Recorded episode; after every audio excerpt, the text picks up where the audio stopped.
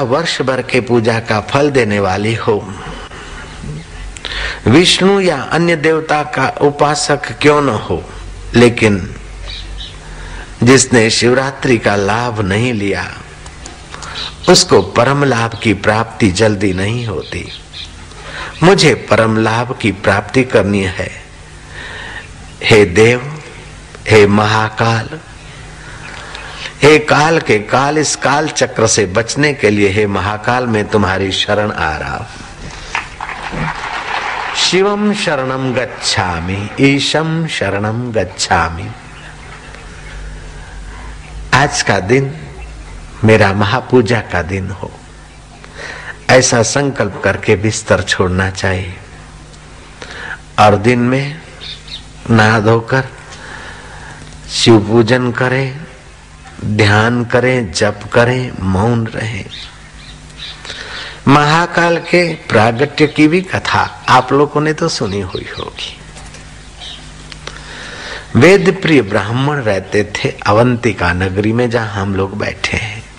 उज्जैन, जिसको बोलते। वेद प्रिय ब्राह्मण, वेद के ज्ञान में बड़ी निष्ठा रखने वाला था। जहाँ ता इंद्रियों के बहकाव में बहने वाला ब्राह्मण नहीं था।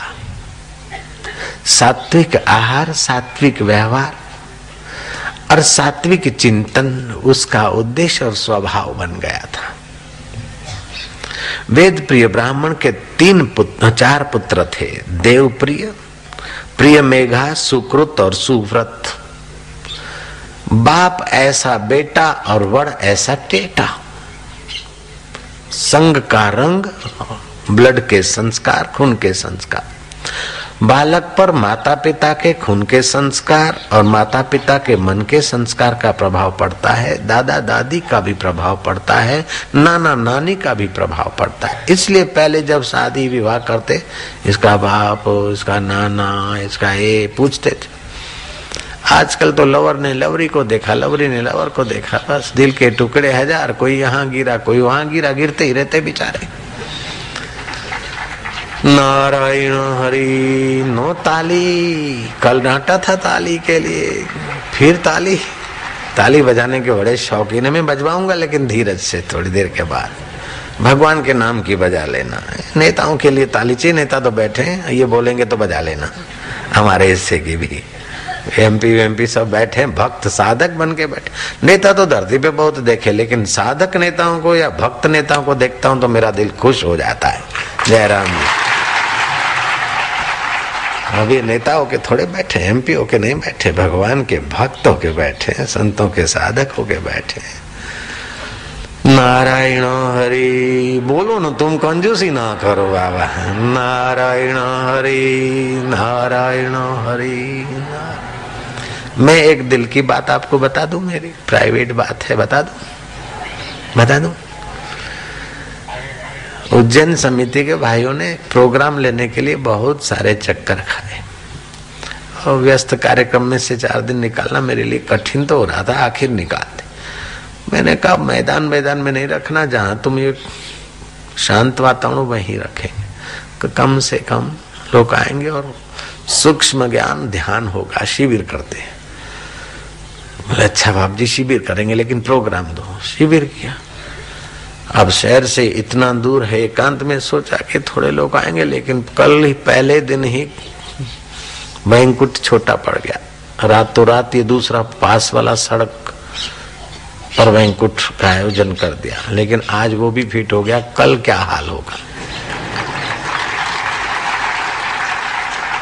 और जो बाहर से शिविरार्थी आए हैं उनका भी अनुभव, मेरा भी अनुभव, कि इस अवंतिका नगरी का प्रभाव, उस वेद प्रिय ब्राह्मण के पुत्रों का प्रभाव से तो अवंतिका चमकने लगी, लेकिन वो चमक अभी गई नहीं, अभी तक आध्यात्मिक चमक इस धरती से आ रही भगवान राम दंड का अरण्य में विराजमान थे। लखन भैया रात्रि को सेवा करते थे, चौकी करते थे। राउंड मारकर कुटीर के दरवाजे को देख के और प्रणाम करते के सरकार शयन करते ऐसा लक्ष्मण एक जगह पर गया और उसकी मति बदल गई। राम जी को बोलता है कि वनवास आपको मिला है, मेरे को नहीं। मैं इतनी सारी मेहनत करता हूँ, मेरा हिस्सा और मेरा उजरा, मेरी मेहनत का फल लाओ। रामचंद्र जी ने देखा कि लक्ष्मण की मति ऐसी विपरीत रामचंद्र जी जान गए। बोले, चलो सरोवर में स्नान कर लो, फिर मांगना। स्नान किया। लक्ष्मण प्रायश्चित से भर गया कि, प्रभु, ये क्या? मैं और आपकी सेवा मेरे को भाग्य से मिली और मैं कह रहा हूँ कि मेरी सेवा का फल मेरे को। मेरा मेहनताना में मांग रहा था, ये मेरी दुर्मति कैसे हुई? राम जी कहते, चल, कोई बात नहीं, अब फिर उसी जगह पे आ जाओ उसी जगह पे खड़े हुए तो लक्ष्मण बोलते, चाहिए?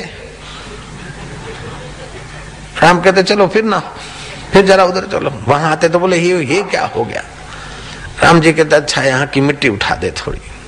गठरी बाँध। वैसे ही अपने को यहाँ से जाना है। गठरी बांधी जहाँ ठहरा पड़ाव था वहाँ, ठहरे। और मिट्टी खोलकर उस पर खड़ा कर देते तो लक्ष्मण की बुद्धि विकृत की ये सब क्या है? घर ही में मेरे को ना बुलवाने का तुम क्या कर देते हो? मेरे को तो अधिकार चाहिए। अच्छा भैया, जरा सा इधर आ जा। हाथ पैर धो ले। इस धरती पे खड़ा रहे। उस धरती पे लक्ष्मण खड़ा रहता है तो प्रायश्चित की आग से अपने दोष को तपाकर, जलाकर भस्म कर देता है। लक्ष्मण कहता कि प्रभु, आखिर ये मेरी मति में ऐसा भ्रम क्यों हो रहा है? राम जी कहते कि तेरा कसूर नहीं है, भूमि का दोष है। यहाँ शुंभ निशुंभ नाम के दो दैत्यों ने तपस्या करके ब्रह्मा जी से वरदान मांगा। हम कभी न मरे।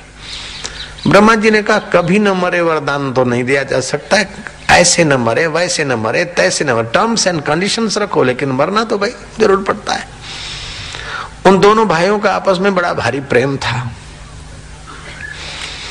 उन्होंने ब्रह्मा जी से ये वर मांगा कि हम भाई भाई एक दूसरे को मार के, काट के खत्म कर दे तो मरे न तो न मरे। दुष्ट के पास शक्ति आती है तो दूसरों को सताने में लगाता है। और श्रेष्ठ सज्जन और सौ के पास धन, सत्ता, शक्ति आती है तो दूसरों की सेवा में लगाते उन दुष्टों ने दूसरों को सताने का कार्यक्रम किया।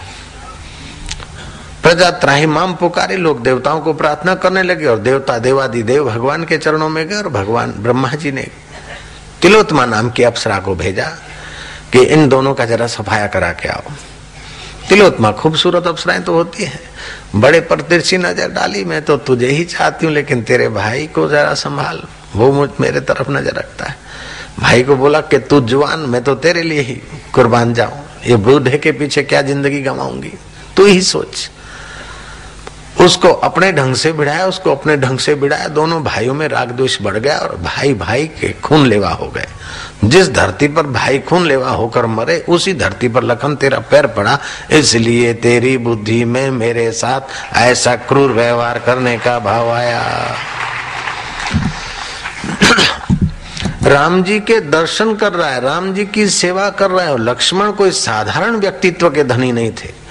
ऐसे लक्ष्मण पर भी भूमिका कटु भूमिका कटु प्रभाव पड़ सकता है। तो अवंती का नगरी में सात्विक भूमिका, सात्विक प्रभाव अभी पड़ता रहे तो इसमें क्या आश्चर्य है। जयराम जी बोलना पड़ेगा।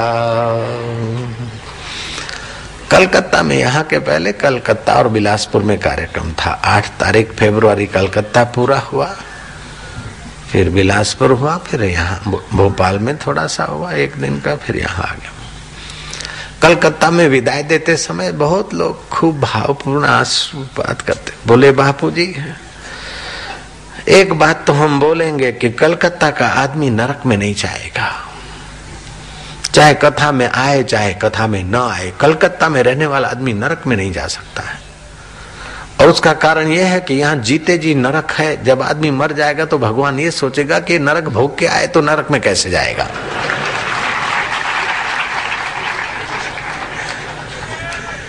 जयराम जी बोलना पड़े। तो अब उज्जैन में तो नरक नहीं है तो क्या उज्जैन वाला नरक में जाएगा?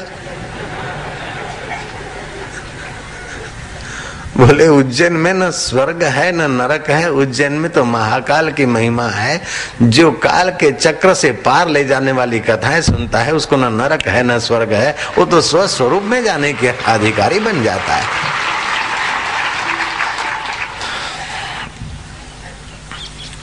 उन चार ब्राह्मण पुत्रों ने, देवप्रिय, प्रिय